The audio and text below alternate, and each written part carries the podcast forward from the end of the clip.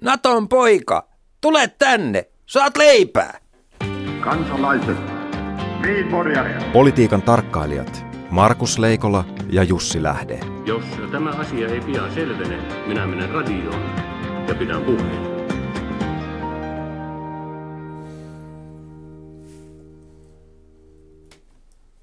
Ja oikein hyvää perjantai-aamua täältä Ylestä ja tarkemmin vielä Ylen ykköseltä eli Radio Yhdestä, eli Yleisradion Pasilasta.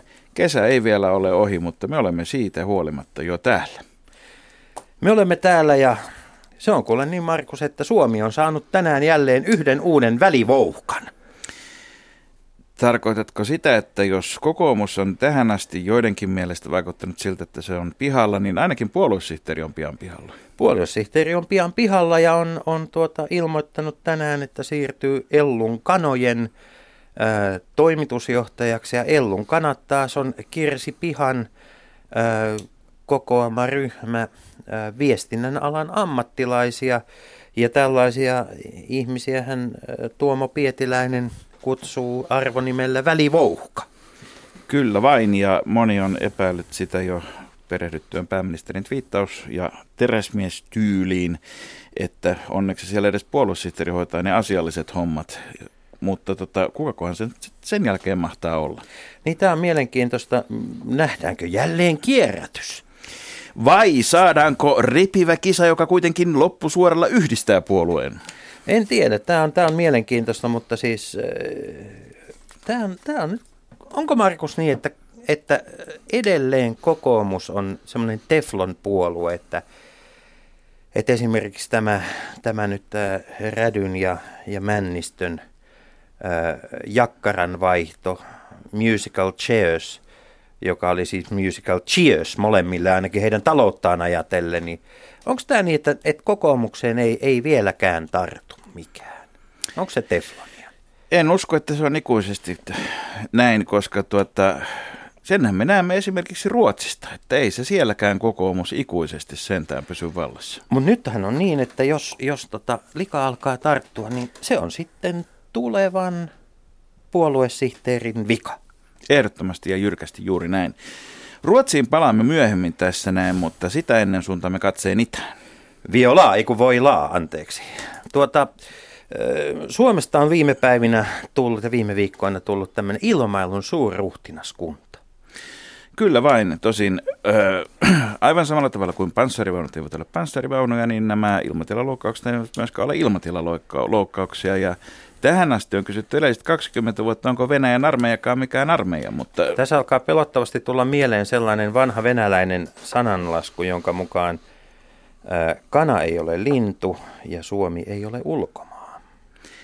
Tietysti saattaa olla oma osansa siihenkin, että sotaharjoitukset, äh, tarkoitan rauhankumppanuus, tarkoitan yhteistyöharjoitukset alkavat tuolla Turun, Turun seudulla. Tuota, siinä nyt on tietysti se mielenkiintoinen puoli, pakko sivuta tässä vähän ruotsia kuitenkin, että tuota, sillä, siinähän tulee, niin kun, kun nimenomaan Turun suunnalla harjoitellaan, niin täytyy vain kysyä, että mistä suunnasta se vihollinen silloin tulee. Toisaalta, jos ei ole ilmatilaloukkauksia eikä ole lentokoneita ollut, jotka eksyisivät jonnekin, niin sehän voi tulla mistä vaan. Turku on kuitenkin Putinin entisen kaupungin Pietarin ystävyyskaupunki, joten täytyy ottaa huomioon tämäkin aspekti. Ja edellisen kerran itse asiassa, kun puhuttiin nimenomaan venäläisten kanssa sotilaallisesta yhteistyöstä, niin, niin kysymys oli nimenomaan yhteistyöstä ja ystävyydestä ja avunannosta. Ei tässä nyt niin hirveästi Niin siis näitä, nyt kun puhutaan Naton, Naton kanssa allekirjoitetusta isäntämaa-sopimuksesta, jonka, jonka Suomi ja Ruotsi ovat allekirjoittaneet, niin onhan meillä ollut näitä isäntämaa-sopimuksia aikaisemminkin.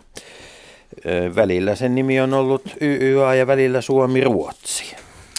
Kyllä vain, mutta kotimaan poliittinen syksy sen sijaan on käynnistynyt siitä, mistä se perinteisesti käynnistyy, eli budjettiriihestä, jossa, jossa tuota Stubbin hallitus on, on siis saanut aikaiseksi esityksen valtion ensi vuoden ta- talousarvioksi. Jussi, onko tämä Stubbin hallituksen paras vai huonoin budjetti? Tota, tämä on varmasti sitä, tämä on paras Stubille ja huonoin Antti Rinteelle. Nimittäin Antti Rinteestä taisi nyt tulla budjettihiiri. Mikä saa sinut arvelemaan näin? No, jos nyt katsotaan niitä tavoitteita, jolla, jolla Rinne aikanaan tämän puheenjohtajuuden itselleen otti ja sitten, sitten tätä, siis sehän semmoinen niin kuin King Kong-mainen rinnan kumistelu, niin sehän on tosi hienoa silloin, kun se johtaa johonkin. Mutta sitten kun se Mhm. ö, johtaa siihen, että ei tullutkaan mitään, niin se näyttää niin kuin hassulta. Niin, siis tuluskukkarohan on oikeastaan kaikki, mitä valtion kassasta on jäljellä tässä vaiheessa. Tota, takkia sen sijaan rinteelle ovat varmastikin asettaneet myös hänen oman ministeriön se ekonomistit päälle. En tiedä, onko se pakkopaita vai takki, minkä sortin päällysvaatekappale. Mutta muutama mielenkiintoinen asia tässä matkan varrella on kyllä ihmetyttänyt, ja ne on ihan matemaattisia ihmetyksiä, joista Ensimmäinen oli se, että kun sosiaalidemokraatit sanoivat, että Suomessa on 500 000 köyhää, alle 2100 euroa kuussa tienaavaa vanhempaa, ja sitten näille oltiin jakamassa 70 miljoonaa euroa, jotka oli poistettu lapsilisien leikkauksista, niin ihan äkkiseltään ajatellen se, tota, siitä, siitä puoli miljoonaa kertaa 150 euroa, niin se olisi tehnyt 75 miljoonaa, mutta ehkä tämä on tämä tapa, että ei niin väliä, että mikä on se määrä, mitä jaetaan, kunhan jaetaan. Niin, tässä nyt jää nähtäväksi sitten, että mikä on kansan tuomio, nähdäänkö rinne tässä takin kääntäjänä. Pakkopaidassahan on se puoli, että sitä ei voi kääntää.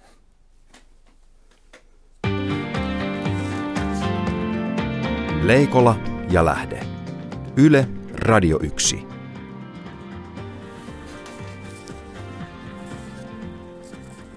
Ja sitten jatkammekin Ruotsilla ja toivotamme tervetulleeksi kaiken kokeneen konkarin, joka tuntee niin Ruotsin ja muunkin maailman kuin omat taskunsa.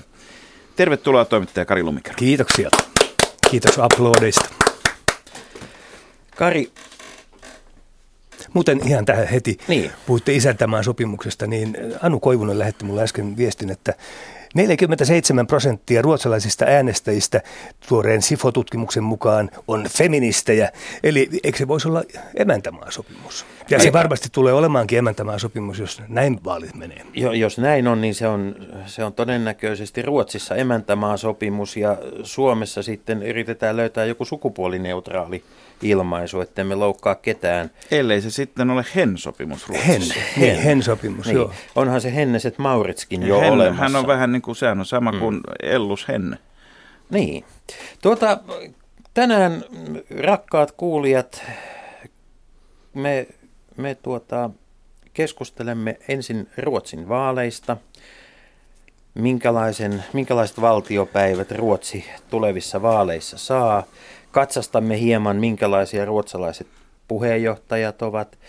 Ja, ja sitten puhutaan, puhutaan myös puolustuspolitiikasta, Ruotsin politiikasta laajemminkin, mutta tuota, ihan ensimmäisenä, Kari, mennään u- päivän uutiseen. 60, 60 grippeniä valtion, valtion jassosta tilataan. Kyllä. Ja, ja tämä on Jevlar! Jevlar, Kuten tapana on aina huutaa silloin, Niin. kun, Kun jas, se- la, jas laskeutuu Onks johonkin maaliin. Onko tässä, Mut niin, onks tässä luulen- nyt kyse siitä, anteeksi, että, että Ruotsi valmistautuu uusiin jääkiekon maailmanmestaruuksiin, että voidaan taas lähettää hävittäjät vastaan joukkoon? Totta kai sehän on aivan ehkä keskeisin tässä päätöksessä, mutta on takana muutakin. Eli siis se on se, että nythän tässä tuli takkiin pahan kerran, kun Sveitsin kansa päätti, että mitään grippeneitä ei hommata sinne. Ja siellä jo, Sveitsin kansa pitäisi äänestää ulos. Eikö sekin ole täysin mahdollista? Kyllä, kyllä. Joo, Sveitsissä kaikki on mahdollista. mutta eh, joka tapauksessa koneet olivat jo vähän niin kuin tulollaan ja eh, Saabin täytyi saada ikään kuin vahvistus siitä, että tämä kehitystyö jatkuu ja, ja niin tosiaan tällä kertaa kävi. Tämä on iso päätös muuten, jonka takana on oikeastaan koko Ruotsin poliittinen kenttä. Sekä feministit että ne 53 muuta prosenttia. Niin, feministeistä en ole aivan varma, enkä ainakaan feministisen puolueen eh, kannasta tähän asiaan, mutta noin kuin aika laajalti tämän, tämän, tämän takana ollaan nyt. Tuota, muuttuko jotain tässä perusteluissa? Nimittäin puolustusministeri vetosi siihen, että nämä, nämä tuota, hävittäjät tarvitaan tilanteessa, jossa Venäjän joukot ovat Ukrainassa. Niin, se oli- Olisiko tätä, olisiko Ruotsi aiemmin niin kuin perustellut ulkopoliittisesti päätöstä tällä tavalla? Ei, ei tietenkään. Et, et nyt viittaa aiemmin, et viittaa pultavan aikoihin. En, en, en viittaa pultavan aikoihin, jolloin, jolloin tuota, Myös Ruotsi, Ruotsi taisteli Ukrainassa. viimeiseen suomalaiseen asti Niin, Ukrainassa. siis on siellä ollut muutkin kuin Venäjä. joukot. Joo, ei, mutta Pultavassa ei ollut enää niin paljon suomalaisia, koska Kustaa toinen Adolf taisteli jo Saksassa viimeiseen suomalaiseen sata Tämä on itse asiassa suurin osa kaikkien muiden maiden sodista Euroopassa on ollut viimeiseen suomalaiseen asti taistelua. Vain meidän omat sotamme ovat olleet sellaisia, joissa suomalaisia on jäänyt jäljelle. Niin. Joo, mutta hei tuosta, tuosta Gripenistä vielä, että kyllähän tämä aika sopivasti tämä Ukrainan kriisi tuli, koska tämä hommahan oli tuloillaan ja tässä tilanteessa ja tunnelmassahan se on aika hyvä argumentti. Mutta siis Ruotsin ja Suomen välillä on tämmöinen keskeinen ero, jos nyt oikein ymmärrän, joka on se, että Ruotsissa maailmanpoliittiset tapahtumat vaikuttavat politiikkaan ja Suomessa taas nimenomaan silloin mikään erityisesti ei ainakaan muutu, kun jotakin tapahtuu ulkona. Niin, ö, mutta tämä NATO-asia, puhutaanko nyt vai myöhemmin siitä, niin sehän Puhutaan mennään vaikka siihen vaan. saman tien. saman tien joo. Eli Sanoit nyt kyllä aika ikävän sanan, mutta me ollaan rohkeita. Anta mennä. puhutaan Natosta. Ja se ei ole tällä kertaa se lähisukulainen tai mm. mikä se naishenkilö onkaan, mi- mi- miten- mikä suku tuota, tämä Mun NATO. mielestä tästä puolustusliitosta on kuitenkin paljon helpompi saada selvää kuin naisista, joten pysytään siinä. Ollaan näin, joo, justi. Eli, eli mä sanoisin kyllä, että, että ei tämä, vaikkakin äh, tätä nyt käytetään aika paljon keskustelussa, tätä NATO-jäsenyyttä Ruotsissa, niin ei, ei se sitä peruskuviota ole muuttanut, että Ruotsin kansan enemmistö on edelleen vankasti NATOn jäsenyyttä vastaan. Ja, ja jos ja kun näyttää siltä, että äh, nyt 16 päivän kuluttua pidettävissä vaaleissa hallitusvalta vaihtuu, niin eivät demarit ole sen innokkaampia tämän jäsenyyden, tätä jäsenyyttä ajamaan. Ja ennen kaikkea, kun Suomessa on yhtenä argumenttina käytetty sitä, että että Ruotsi vähän niin kuin siellä selän takana tekee samoja temppuja kuin Euroopan unionin jäsenyyden osalta, eli ilmoittamatta meille mitään hakeutuu Naton jäseneksi, niin sellaista en usko tapahtuvan. Täällä mutta joku kännykkä surisee lujasti nyt tällä kertaa. Nämä kaikki kännykät kokonaan kiinni, niin ei Joo, surise. tehdään niin. Niin, eli siis Ruotsi ei missään tapauksessa eh, lähesty NATOa yksin ilman Suomea. Ja mun veikkaukseni on se, että jos tällaista virallista lähestymistä tapahtuu, niin Ruotsi ja Suomi tekevät sen käsikädessä. Niin, kuin EUn ollessa kyseessä, vaikka kumpikin maa äänesti itsenäisesti, mutta kyllähän se nyt oli niin koordinoitu, synkronoitu taitoluisteluesitys kuin vain suinkin löytyy. Tuota, jylhä ja ponteva Pohjolan maa.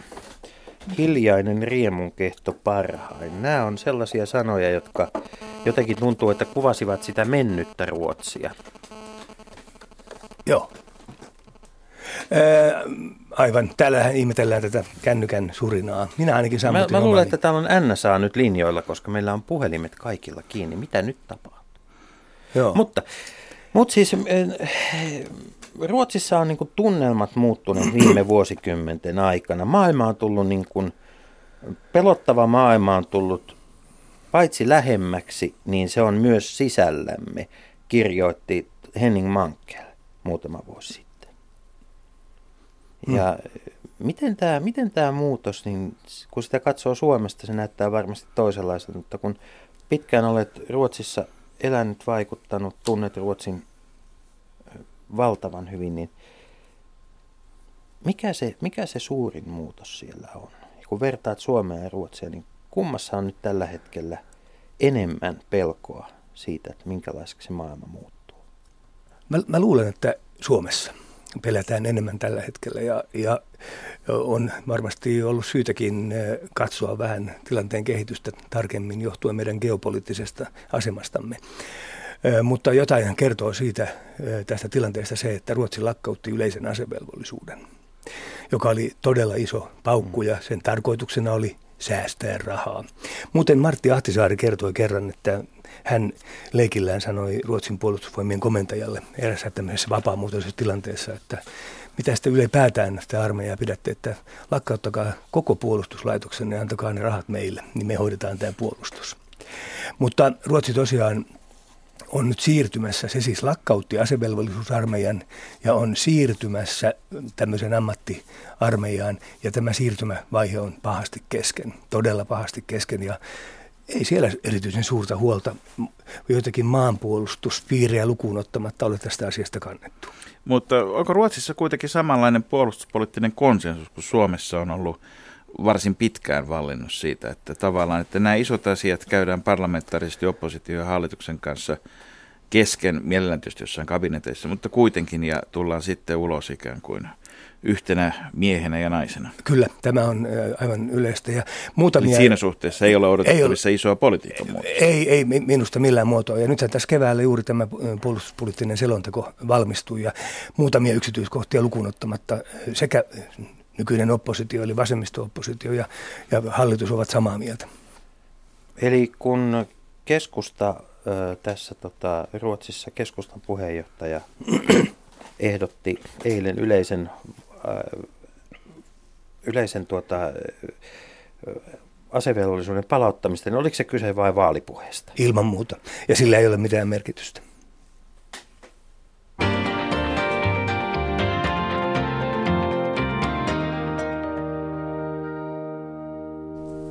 Ja vaalit ovat nyt siis todellakin pari viikon päästä ovella tulossa tässä näin ja näyttää vahvasti siltä, että seuraavan pääministerin nimi ei enää ole Fredrik Reinfeldt, vaan Stefan Löfven. Mikä on saanut ruotsalaiset kyllästymään? Sosiaali- kyllästymään, niin tulee selkäytimestä kyllästymään sosiaalidemokratiaan, rakastumaan uudelleen sosiaalidemokraatteihin. Tämä on muuten aika yleistä näissä pohjoismaisissa demokratioissa. Siis myöskin naapurimaat Tanska ja Norjahan on hmm. sama, saman tilanteen edessä olleet, että on sanottu, että yleensä kymmenen vuotta poliitikon, yhden poliitikon naamaa riittää. Silloin viimeistään pitää vaihtaa miestä tai naista remmissä. Näin kävi Tanskassa ja näin kävi Norjassa ja nyt näyttää käyvän myöskin, myöskin Ruotsissa. Ja se kummallinen asiahan tässä on se, että Ruotsin talous oikeasti on verrattuna muihin esimerkiksi EU-maihin on erittäin hyvin hoidettu siellä on tehty kurinalaista budjettipolitiikkaa, saatu ihmisiä enemmän töihin, siis korvauslinjalta työlinjalle. Asiat ovat ainakin päällisin puolin ihan hyvän näköisessä jamassa, mutta siitä huolimatta nyt sitten katsotaan demareiden suuntaan ja ihme on, jollei, jollei hallitusvalta tässä vaihdu. Niin, miten, miten tuota, kun katsotaan niin kuin Reinfeldtia, niin miksi häneen on väsytty? Onko hän vaan liian väritön? Pitäisikö hänen twiitata enemmän? Pitäisikö hänen, hän, hän siis edes avioeron jälkeen ei ole tullut sellaista niin kuin, juorulehtien tai sellaista niin kuin karismaa hänen niskoilleen. Ruotsissa kuningas hoitaa tämänkin puolen, mutta tota, miksi, miksi hänen on väsytty? Ja ihmeellisintähän on se, että hän oli nuoruudessaan, siis koululaisena, parikymppisenä vielä näyttelijä ja miimikko. Pelle, koulussa suosittu poika, joka järjesti kaiken maailman tuota, esi- esityksiä ja muuta, mutta ehkä se kiintiö täyttyy jo siihen, siihen aikaan. Ja hänhän on tällä hetkellä hyvin vakava herra, ainakin noin julkisuudessa. Mä oon häntä lukemattomia kertoja haastatelluja, harvoin sieltä mitään hymyä tulee.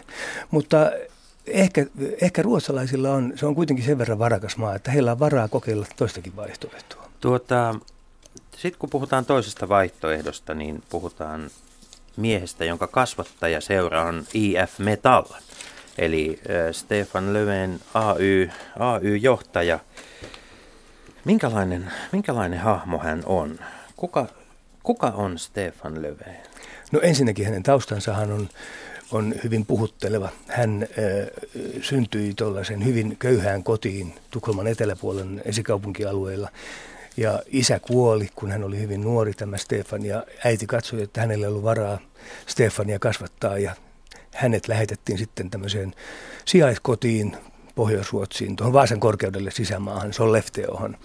Ja, ja, ja sitten hän eli sielläkin hyvin vaatimattomissa, ehkä keskiluokkaisemmissa olosuhteissa totta kai kuin mitä olisi ollut Tukholmassa. Ja, ja, ja, näin ollen hänen ikään kuin elämäntarinansa koskettaa ihmisiä. Sitten Stefan Löfven on, on duunari. Hän on ihan oikeasti ollut sekatyömies, voi melkeinpä sanoa. Ja, ja sitten AY-liikkeen ja demareiden kautta noussut tähän, tähän asemaan. Ajatellaan, että tuolle miehelle täytyy antaa mahdollisuus. Hän ei siis ole kansanedustaja tällä hetkellä. Niin, hän on, jos ajatellaan nyt SDPn historiaa, tai siis sosiaalidemokraattien historiaa Ruotsissa, siis viimeiset vuodet on olleet äärettömän vaikeita, että kun Puolueen, puoluehan on kahdesti saavuttanut 1940 ja 1968 yli 50 prosentin osuuden. Ja on tälläkin hetkellä muuten suurin puolue Ruotsin Kyllä joo, kyllä. Juu, toki, joo, toki. on. Helposti unohtuu. Ylivoimaisesti suurin puolue. Kyllä. 112 paikkaa, kun kokoomuksella on 107. Ja, ja jos ajatellaan tätä historiaa, siis neljä ensimmäistä puheenjohtajaa, Jalmar Branting, Per Albin Hansson, Tage Erlander ja Olof Palme, olivat yhteensä puheenjohtajina 79 vuotta. Siis aivan ainutlaatuista. 79 vuotta. Sen jälkeen tuli vielä siis ää, tietysti tämä Palmen, Palmen traaginen ää, murha. Mut sen jälkeen vielä tuli tämmöiset niin pitkään hallinneet, suht pitkään hallinneet Ingvar Carlsson ja Göran Persson. Ja sitten, ala, al, sitten alkoi olla puolue kuin Mikki Hiiri Merihädässä. Kaikki oli vähän semmoisia pappahahmoja myöskin Kyllä joo, mutta sitten tullaan tähän niin kuin Moona Saliin, joutuu eroamaan, Håkan Juholt joutuu eroamaan. Miten tämä kuulostaa niin kauhean tutulta? Joo, siinä on, siellähän tämä, jos noin nopeasti ja äkkipikaisesti arvio, äkkiseltään tätä, niin, niin demarithan Ruotsissa ovat koko historiansa ajan kääntäneet selkänsä kommunisteille. Siellä ei ole siis tehty vas- vasemmistoyhteistyötä mitenkään järjestelmällisesti. Demarit ovat koko ajan harjoittaneet omaa politiikkaansa ö, ja useimmiten he- ovat olleet kuitenkin vähemmistöhallituksessa. Sitten he ovat tuoneet omat esityksensä eduskuntaan ja sanoneet, jos on blokkeja jakava joku kysymys, niin sanoneet kommunisteille, että äänestäkää meidän puolestamme tai jättäkää äänestämättä, mutta selittäkää se omille, omille valitsijoille, että miksi me mennään esimerkiksi uusiin vaaleihin. Eli ei ole myöskään haettu tukea sitten edes, on oltu niin blogista erossa ja sitten ei ole haettu tukea Jyr, edes. jyrkästi oltu, harjoitettu omaa politiikkaa. Ja nyt edellisissä vaaleissahan kävi niin, että, että Mona Salin teki, teki todella suuren virheen, kun hän kytki tähän vaalitaisteluun mukaan vihreiden lisäksi myöskin vasemmistopuolueen. Ja se, minäkin kiertelin paljon Ruotsia silloin, muun muassa Pohjois-Ruotsissa kävin, kävin useampaan kertaan, niin Pohjois-Ruotsin ukot sanoivat, että tämä peli ei kerta kaikkiaan vetele. Eli siis se ei ollutkaan suklaapatukka, joka hänet kaatoi. Vaan... No se, suklaapatukka kaatoi hänet aikaisemmin, mm. Mona Sahlin. Joo, kyllä, Mutta, mutta nyt, nyt siis- hänet kaatoi tämä, tämä, tämä taktinen, suuri taktinen Se ei, virhe. ole- se ei ollut tämä niin kuin koko tämä, tämä suklaapatukan varjo, vaan, vaan nimenomaan tämä poliittinen... Tai luottokortin tai Niin, muiden. taktinen. Niin, jo.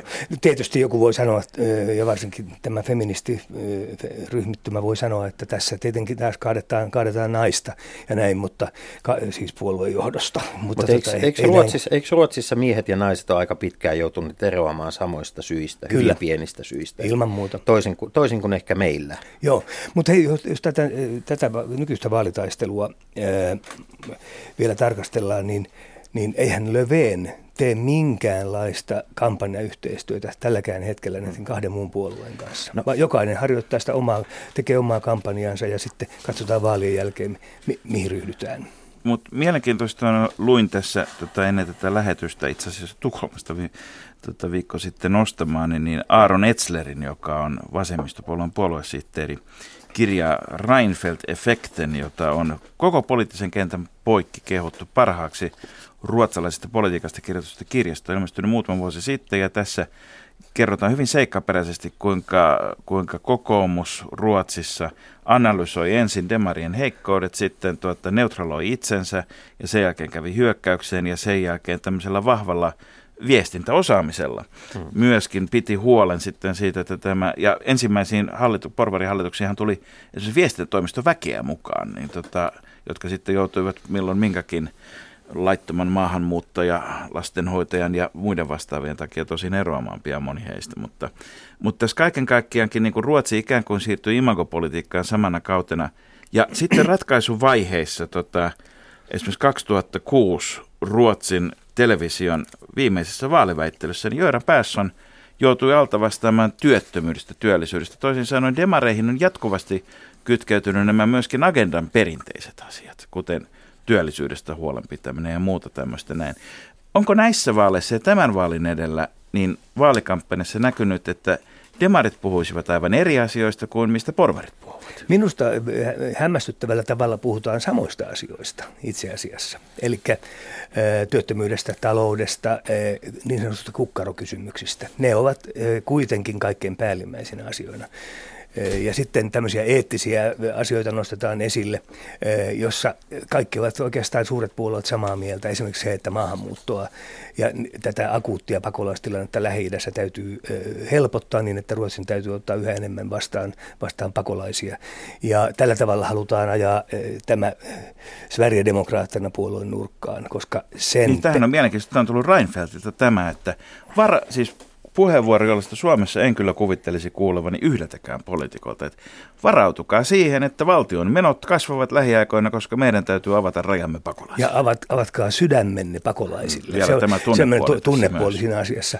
Mutta e, tässä taustalla on myöskin hyvin paljon se, että pelätään, että e, tämä Sverigedemokraattina, tämä oikeistopopulistinen puolue, ottaa varsinaisen vaalijytkyn, koska e, sehän voi naamioida omaa politiikkaansa ihan millä tavalla tahansa, että eh, he vastustavat Euroopan unionia, he vaativat omaa vahvaa maanpuolustusta ja niin edelleen, mutta se pohjavirta koko ruotsidemokraattien politiikassa on maahanmuuton vastustus ja, ja sen rajoittaminen. Että tämä täytyy nähdä tässä myöskin siinä valossa. Tuota, Kari, mulla on provokatiivinen väite. Toisaalta eihän minulla muita olekaan. Mä oon sitä mieltä, että Ruotsissa on aina ollut maailman sivistynein äärioikeisto, siis käytökseltään sivistynein tähän asti. Että se semmoinen valtava pohjavirta on ollut jossain siellä niin kuin julkisesti harjoitetun politiikan takana, joka näkyy kirjallisuudessa, populaarikulttuurissa, siis sitä on niin kuin tuotu sieltä, sieltä pyritty esi- tuomaan esiin – ja, ja nyt sitten tavallaan tämä tämmöinen niin tulppa on lähtenyt irti. Onko tässä, onko tässä mitään, mitään todellisuuspohjaa? Kun sanoit aina, niin mi, mi, miten... Mä tarkoitan siis, sot, sot, siis 1900-luvun. Mm, voi, voi olla, että se on noin, mutta toisaalta äh, tämä erittäin äh, suopea maahanmuuttopolitiikka on minusta, äh, on minusta äh, avannut myöskin tämän väylän tällaiselle – milteipä väkivaltaiselle oikeistolaiselle liikkeelle. Ja sehän on ollut näkyvissä Ruotsissa pitkään. Mielenkiintoista siis, on se, että meillä, meillä tota, toki perussuomalaiset on erilainen puolue kuin ruotsidemokraatit, mutta niin, tämä niin kuin ikään kuin ulkomaalaisvastaisuuden tai sanotaan uusi isänmaallisuuden korostamisen iso, niin sehän on tapahtunut samaan aikaan kaikissa Pohjoismaissa. Tai meillä pikkasen myöhemmin, mutta hyvin samanlaiset pohjavirjat, vaikka esimerkiksi sekä pakolaiset että siirtolaispolitiikat on ollut aivan erilaisia Suomessa, kun Ruotsi, Tanska ja Norja ovat paljon lähempänä toisiaan siinä. Tämä Jimmy Åkesson, joka on siis ruotsidemokraattien puheenjohtaja ja ihan ehdoton ykköshahmo, hän, hän tekee tällä hetkellä ja on tehnyt viimeisen vaalikauden ajan kaikkensa puhdistaakseen puolueen näistä räyhäoikeistolaisista. Ja hän, Miksi?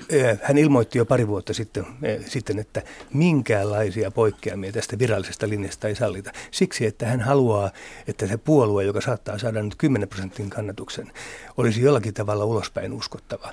Ja että siitä vähitellen voisi tulla yhteistyökumppani tai jopa hallituskelpoinen. Eli sama ajatus kuin Soinilla, että hallitukseen, hallitukseen hinkutessa on. Aivan, mutta ongelma on se, että, että puolueella ei ole uskottavuutta ja yksikään etabloitunut puolue ei halua tehdä minkäänlaista yhteistyötä. He eivät halua pinseteillä koskea koko puolueeseen ja mitään sopimuksia valtiopäivillä ei ole niiden kanssa tehty.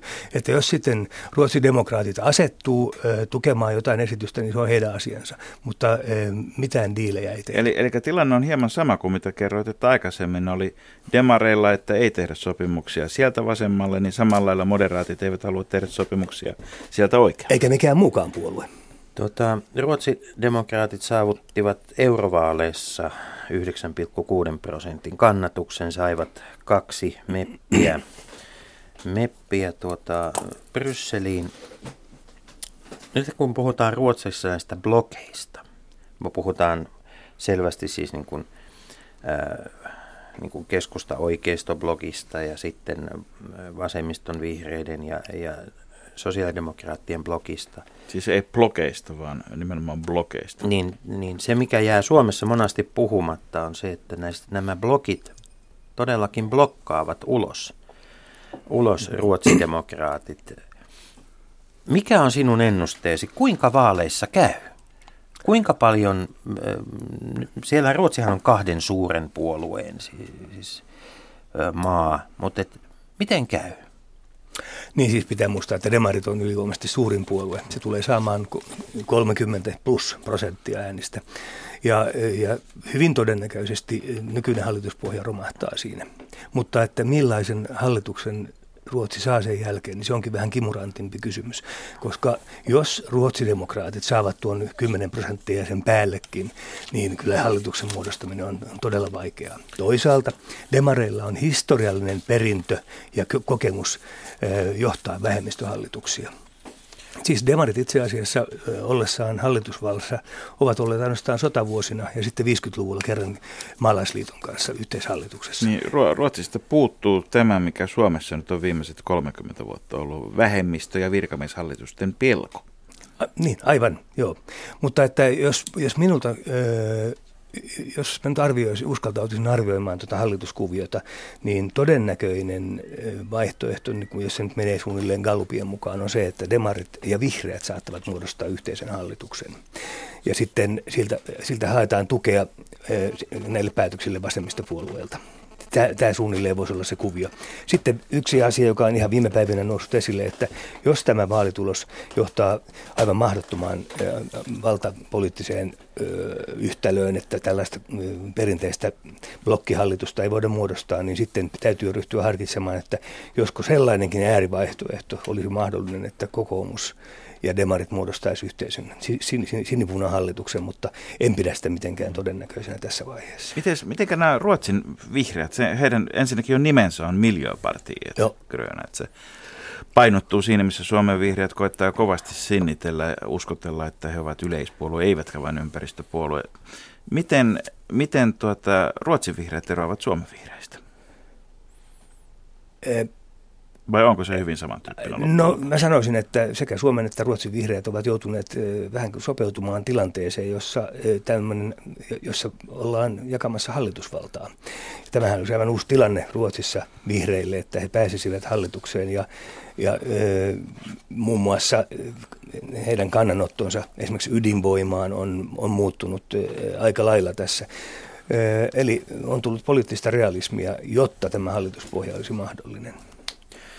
Tota, niin Ruotsissahan on paljon tämmöisiä niin kuin pienehköjä puolueita.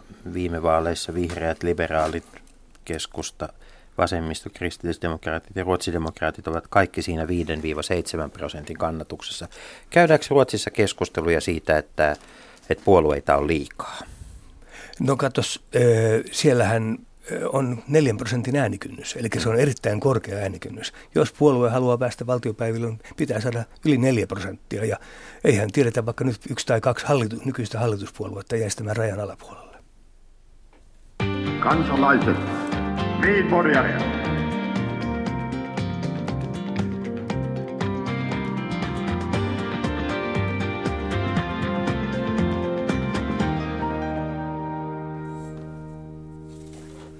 Ruotsalainen yhteiskunta eroaa tietysti suomalaisista monessa muussakin mielessä, muun muassa siten, että siellä ei tarvitse ihmetellä, että minkä näköinen renki kulloinkin on isännillä jossakin etelärantaa vastaavassa Södelmalmissa. Siellä on Wallenberit ja Wallenberit ovat ja pysyvät saattaa... Pihveissä. Niin, pihveissä ja olin juuri sanomassa, että vaikka Budapestissa katoaisi yksi riittävä monia kuitenkin jäljelle. Ja, ja nyt Jaakob Wallenberg, joka on heidän keskeisimmän ehkä käsikassaransa, eli Investor-yhtiön nokkamies on, on sanonut tässä Affärsvärden tuoreessa haastattelussa, kun häneltä on kysytty, että mitä haluaisit nähdä hallitukselta, niin ainakin hän on tuota, sitä mieltä, että tämä kasvuun satsaaminen on tärkeää ja, ja näyttää peukkua alaspäin lehden tulkinnan mukaan sekä vihreälle että vasemmistolle. Onko tuota, Ruotsin elinkeinoelämän ja Löfvenin välit sellaisessa kunnossa, että tämä harmoninen yhteistyö sikäläisen pitkän sillan yli pystyy jatkumaan. Löveniä pidetään hyvin käytännönläheisenä miehenä. Että totta kai hän on omat taistelunsa käynyt AY-liikkeessä ja Metalliliiton puheenjohtajana. Mutta vanha tuttu siis. Vanha tuttu ilman muuta ja hän, hän on ydinvoiman kannattaja ja niin edelleen. Että, että sanoisin, että ne välit ovat kohtuullisen hyvässä kunnossa ja keskusteluyhteys on olemassa, joka on myöskin hyvin tyypillistä Ruotsissa. Mutta mikä on Wallenbergien ja elinkeinoelämän loppujen lopuksi painoarvo ja sanansia. Tässä aikaisemmin mainittiin, että viestintäväkeä ja viestintätoimistoihmisiä oli mukana luomassa kokoomuksen ja porvarien nousua tuossa kymmenkunta vuotta sitten. No, eiväthän he omaan piikkinsä tietenkään hekään ole olleet liikkeellä, vaan, vaan, vaan tuota, elinkeinoelämä on tietysti, kuten yleensä on tapana, nauttinut porvarien vallasta.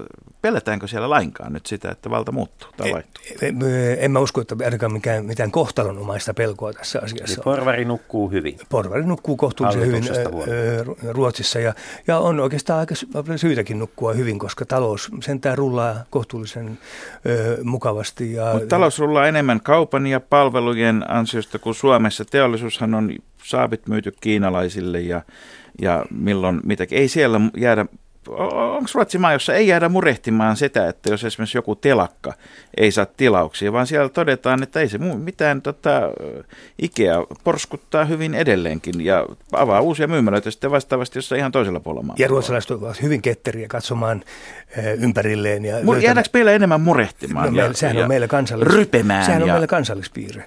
Kun Ruotsi... ranta. Hei, teidän pitäisi ei olla, tästä mitään teidän pitäisi olla hei Ruotsissa äh, no niin, 25 viiden, jokaisen kuukauden 25. päivän tienoilla, kun siellä on palkkapäivä. Näkisitte, että ruotsalainen kuluttaa aivan surutta. Kyllähän suomalainenkin murheeseensa. Niin, mutta nämä ostaa tavaraa ja, ja tota, ruotsalaiset ja tämä yksityinen kulutushan tätä taloutta on tietysti kannatellut. Ja juuri kun me olimme saam- niin just, just kun me oltiin saamassa ruotsalaiset niin kuin pukeutumisen pitkän matkan juoksussa sillä, että ne oli siellä saman niin kuin suoran toisessa päässä, niin taas tämä, vä- tämä väli on revennyt. Niin. Kuin. niin. Mutta onhan, onhan meilläkin siis tehty kulutuksen, että jotakin meillä on nostettu arvonlisäveroa kovin paljon, koska mm. se on kuulemma niin helppo tapa kerätä veroja. Käydäänkö Ruotsissa keskustelua paitsi tuloverotuksesta, joka tietysti aina on poliittisesti kuuma asia, mutta arvonlisäverotuksesta, joka harvemmin on yhtä kuuma asia? Öö, no ainakin jokainen ymmärtää, että se on verotus, verotuspohjalle hyvin oleellinen, mutta varmasti oleellisempi on se, että saadaan lisättyä taloudellista toimeliaisuutta. Se on se kaikkein tärkein asia siellä. No entäs osapäivätyöt? Kyllä. Kaikki tämmöiset asiat. Ja se on e, mahdollistettu. Siis siellähän on erittäin paljon naisia, jotka käy osapäivätyössä. Eikä, eikä feministit, joita nyt oli ainakin 47 prosenttia siinä vaiheessa, kun lähetys alkoi, niin, niin. ole millä, millään lailla... Tämän lähetyksen aikana määrä on voinut myös nousta. Se voi mennä kumpaan tahansa suuntaan. Tätä meistä riippumatta luonnollisestikin. Mutta, mutta, mutta eikö feministit ole moksiskaan sitten siitä, että näin potkitaan naisia päähän eikä kunnon toimeentuloa tule, että ihan vaan osapäivätyötä tarjotaan eikä koko päivätyötä, vaikka se olisi niin. Ne, he, ovat moksis, moks, he ovat siitä moksistaan ja, ja tuota, Eh, feministisen aloite, aloitepuolueen eh, nokkanainen eh, Gudrun Schyman hän poltti tuossa pari-kolme vuotta sitten Almedalenin näissä kesäpäivillä 100 000 kruunua ihan kirkkaalla liekillä, koska hän halusi siltä tavalla symboloida sitä palkkaeroa, mikä on miesten ja naisten välillä ja niin edelleen. Nyt pitää heti muistuttaa vain siitä, että alussa oli tämän Anu Koivusen viestin mukaan 47 prosenttia on, tuntee itsensä feministiksi, mutta heitä äänestää viimeisen Gallupin mukaan semmoiset 2,5 prosenttia suunnilleen. Mutta he saivat oman, oman tuota, puhe naisensa tässä voi näin voitaneen sanoa Brysseliin. Kyllä, mutta sitä, ne, ne eivät ole yhteismitallisia. Se on totta. Ja näyttää siis siltä, että se, ja vähän niin kuin Suomessakin, että nämä eurovaalit, eurovaalit ja nyt on ikään kuin sitten normaalimmat vaalit, nämä Mut, parlamenttivaalit. Mutta näissä eurovaaleissa tapahtuu yksi mielenkiintoinen asia. Piraattipuolue menetti molemmat meppinsä. Ruotsi, Ruotsia ajaa pidettiin tämmöisenä mahdollisena piraattipuolueen levi, kansainvälisen levittäytymisen kehtona. Mitä tapahtui? Kätkyt kuolema. Se oli liike, joka tuli ja meni. Siis, siis onhan niitä silloin, silloin tällöin muitakin esimerkkejä siitä. Mm. Ei kantanut kerta kaikkiaan. Tuli muita tärkeämpiä asioita. Mennään Kari seuraavaksi poliittiseen retoriikkaan. Voisiko Ruotsissa puoluejohtaja käyttää tai puhua persepuhetta? Olisiko se mahdollista? Viittaat Soinin, Niin. Soinin puheeseen. Pitää ensin tämmöisen taidepausin, että kaikki varmasti ymmärtävät, että nyt tulee mediatäky ja sen jälkeen alatyylillä yrittää kohota ylemmäs. Mä sanoisin, että, että ei, ei onnistu Ruotsissa. Kyllä se poliittinen ö, tuota, vokabulääri ja sanasto on, on asiallisempaa. Nyt- Se, ainakaan se ei nostaisi ö, puolueen kannatusta siellä. Niin, kun katsoo siis tätä, näitä ruotsalaisia poliittisia loukkauksia, niin nämä on vähän niin kuin, nämä on jotenkin hellyyttäviä. Että siis puhutaan, nämä nyt suomennoksia, mutta siniruskeasta sohjosta tai, tai tuota punavihreästä sekasotkusta. Eli siis tämän tyypin, nämä, tämä on todella loukkaavaa. Joo, Kypärä päässä lausuttuja Niin. loukkauksia. Joo, ei siellä, ei siellä ole tota, näin kiivasta tämä ei ole. Ulof Palme saattoi joskus, kun hän suuttui, niin saattoi huutaa vähän lujempaakin, mutta, eh, mutta se oli hänen, hän oli sellainen poliitikko, ja jolta myöskin se, sitä odotettiin ja se hyväksyttiin, mutta tämä uusi poliittinen polvi on suustaan paljon siistimpää.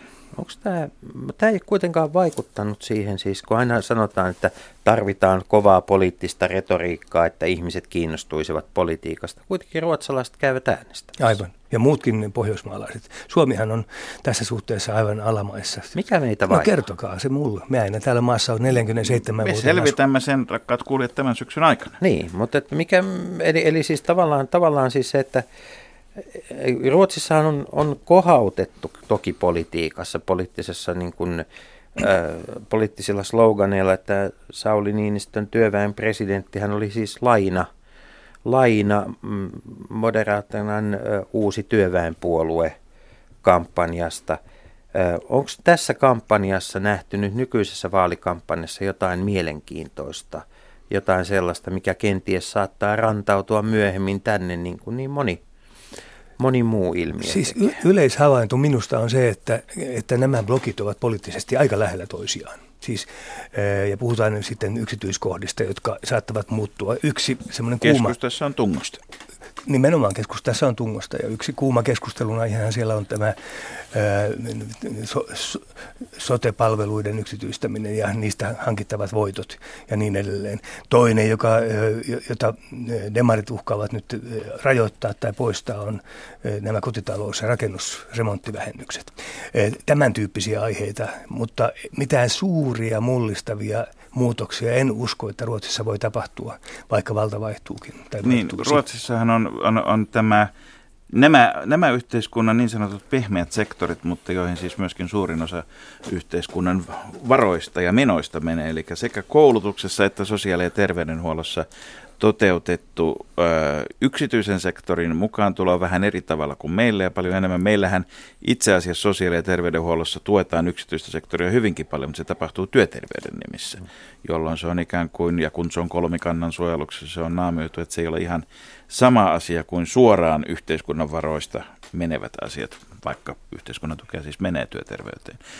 Mutta Ruotsissa toinen mielenkiintoinen asia, jossa eroaa todella paljon Suomesta, on, on tietysti se, että siellä on yksityisiä kouluja. Ja, ja siellä puhutaan myöskin koulujen voitoista. Ja siitä keskustellaan hyvin paljon, että, että onko se siis keskustelu, joka Suomessa sen jälkeen, kuin peruskoulu tuli ja käytännössä yksityiset oppikoulut ovat ihan samanlaisia kuin kunnallisia, niin miten, miten demarit, onko he peruuttamassa nyt kaikkea tätä yksityisen sektorin vahvaa asemaa sosiaali- ja terveyspuolella sekä koulutuksessa vai jatkuuko nykymeno? Luulisinpa, että ö, pää, pääsääntöisesti jatkuu. Mutta siis todella tämä kilpailu oppilaista on ollut, ö, ollut aika, aika raivua. Koska... Koska, kun Suomessa arvostellaan koulusoppausta, niin Ruotsissa kannustetaan siihen. Niin, nimenomaan.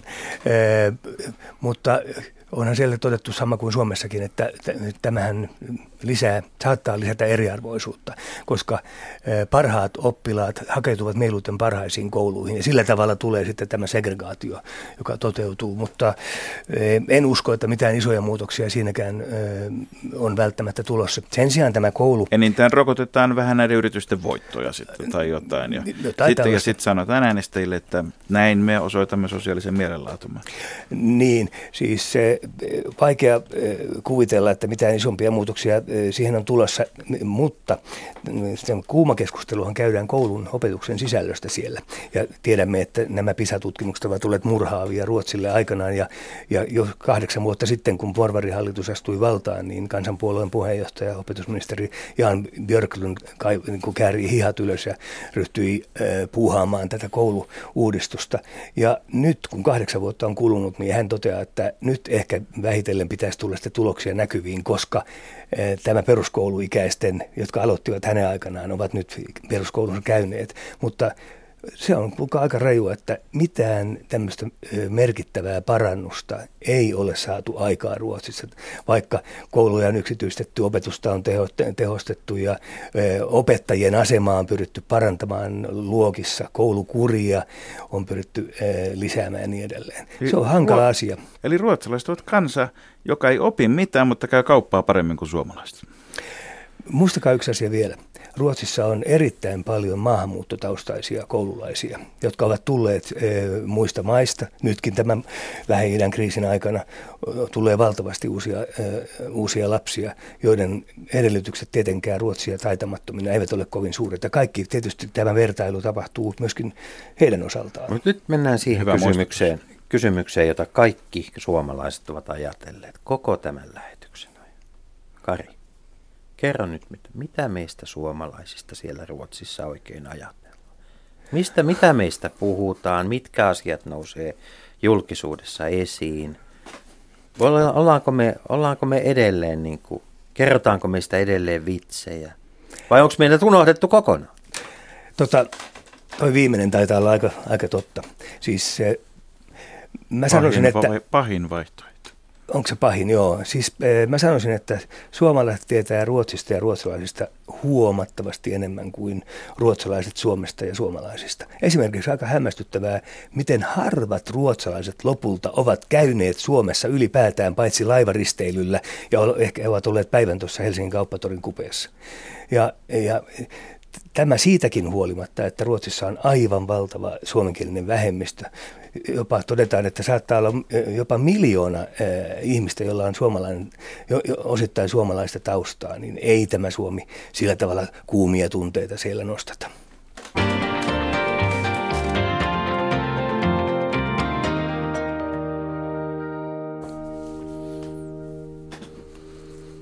Sitten mennään siihen valtaan, joka ei ole äänestyslipuista riippuvaista. Miten voi monarkia? Luultavasti tällä hetkellä eletään jonkinlaista siirtymävaihetta. Kuningas ei ole kovin suosittu. Mutta Estelle? Estelle ja Victoria ja niin edelleen. Nythän kuningas, kun hän täytti, tuli oikein kunnolla eläkeikään, niin hän ilmoitti, että, että hän ei sitten aio jäädä puluja ruokkimaan. Mutta lu- Meillähän on Euroopasta paljon esimerkkejä. Tämähän on oikein tämmöinen flashmob-tyyppinen muoti, että jäädään eläkkeelle jo 70- tai 75-vuotiaana. Sukupolvenvaihdos. Niin, nyt puhut siis kuninkaista. Kuninkaista ja kuningattarista. Aivan oikein. Bernadotteilla ei ole tämmöistä perinnettä. Ja, ja tota, nyt tässä odotellaan, että olisiko se kuitenkin niin menossa, että kun ehkä Victoria Kruunprinsessan perhe hankkii vielä lapset tai kaksi lisää, niin sen jälkeen sitten, kun lapset ovat hieman varttuneet, niin niin kuningas voisi vetäytyä. Ajatelkaapa, että Bernattella on tapana elää aika vanhoiksi, esimerkiksi 90-vuotiaaksi. Eli tästä hetkestä vielä pitäisi odottaa mm. tuommoinen 25 vuotta suunnilleen. Plus he, paitsi että he ovat pitkäikäisiä, he ovat myös toimeliaita. He ovat toimeliaita, joo, mutta, mutta mä sanoisin, että jos tämä tilanne jatkuu tällaisena, niin Victoriasta tulee kuningatar 25 vuoden kuluttua. Mutta kyllä mä epäilen, että kuningas eh, kuitenkin siellä sisimmässään miettii, että hän voisi pikkuhiljaa sitten luopua, luopua tästä asemastaan. Hän on vähän mennyt sotkemaan omia asioita. On, onko hän itse tietoinen siitä, miten hän on aikaansaanut, siis monarkian asemalle ja maineelle? Ja ehkä Ruotsille. Kyllä mä luulen, että hän on tietoinen siitä. Ja muuten... Saattaa olla, että joku kotona häntä muistuttaa siitä. Sekin niin. vielä, mutta, mutta media muistuttaa. Ja, mm. ja, ja tota, kyllä hän on joutunut pahasti median, ruotsalaisen median hampaisiin ja silloin on jo ongelmia. Mutta tasavallasta ei silti kukaan puhu enempää kuin ennen. Siellä on tasavaltalais tämmöinen yhdistys olemassa, mutta ei se, ei se tässä vaiheessa toteudu. Ei, Koska ei, meillä on Vikkan kuitenkin vielä Vik, Vikkan on fikkassa. siellä. Vikkan on fikkassa, joo, hän on tota, hihassa aika vahva kortti sitten kun hänen aikansa tulee. Et tota... eli, eli kaikki hallitsijat, jos nyt kuuntelette tätä lähetystä, niin jos mokaatte ja törppöilette ja tuntuu siltä, että työelämä painaa, muistakaa hankkia itseenne fiksumpia jälkeläisiä. Tuota, Kari, näiden vaalien jälkeen, niin kun, kun uusi pääministeri valitaan, niin mikä on kutyymi sitten tässä pääministerin ja, ja kuninkaan välisessä? Onko heillä yhteydenpitoa? On ja minkä tyyppistä se on? Siis kuningas ei osallistu millään tavalla tähän. Mm. Hän päivästä kuin esimerkiksi Tanskassa, niin hän ei anna ikään kuin hallituksen muodostamista tai tunnustelutehtävää kenellekään. Hänelle se on puhemiehen valtaa. tehtävä. Se on puhemiehen tehtävä ja sitten kun hallitus on muodostettu, niin se käy esittäytymässä kuninkaalle. Tämä on, Heissän, heissän, joo. Siellä on muitakin hauskoja juttuja. Eh, kun Estel syntyi, niin pääministerin ja puhemiehen tehtävä oli käydä toteamassa, että kyseessä oli tässä tapauksessa tyttö. Ja se tapahtui ihan konkreettisesti. Vaippa pois ja katsotaan. Eh, tällaisia perinteitä siellä, siellä on. Mutta noin pääsääntöisesti tässä kuninkaan valtaahan oltiin vielä enemmän tätä vaikutusvaltaa ottamassa pois palmen aikana, mutta sitten sovittiin, että tavataan silloin tällöin konseljissa ja puhutaan vähän ajankohtaisista asioista kuninkaanlinnassa ja, ja sitten ja jälkeen jatketaan niin kuin ennenkin. Onko se, onko se minkäänlainen mediatapahtuma? On. Ja sinne, mäkin olen monet kerrat siellä kuninkaanlinnan pihalla ja siellä tämmöisessä aulassa odotellut, että tämä konseli päättyy ja, ja sitten ö, olen jopa päässyt kuvaamaan siihen tilanteeseen sitten aivan juuri ennen kuin ennen kuin se loppuu. Mutta se on siis epäsäännöllistä eikä samanlaista kuin esimerkiksi Britanniassa, jossa joka keskiviikko tai tiistai aamu, kun se on pääministeri ja kuningatar tapaavat. Ja, ja, ja tota, onko, siitä, voiko siitä päätellä mitään, että nyt on esimerkiksi kriisi, jos välit tihentyvät tai jotain tällaista? Ei, ei, ei voi päätellä. Kyllä ne ehkä, asiat, ehkä päätökset tehdään ihan muualla. Ehkä on hyvä, että kaikesta ei voi päätellä mitään. Niin.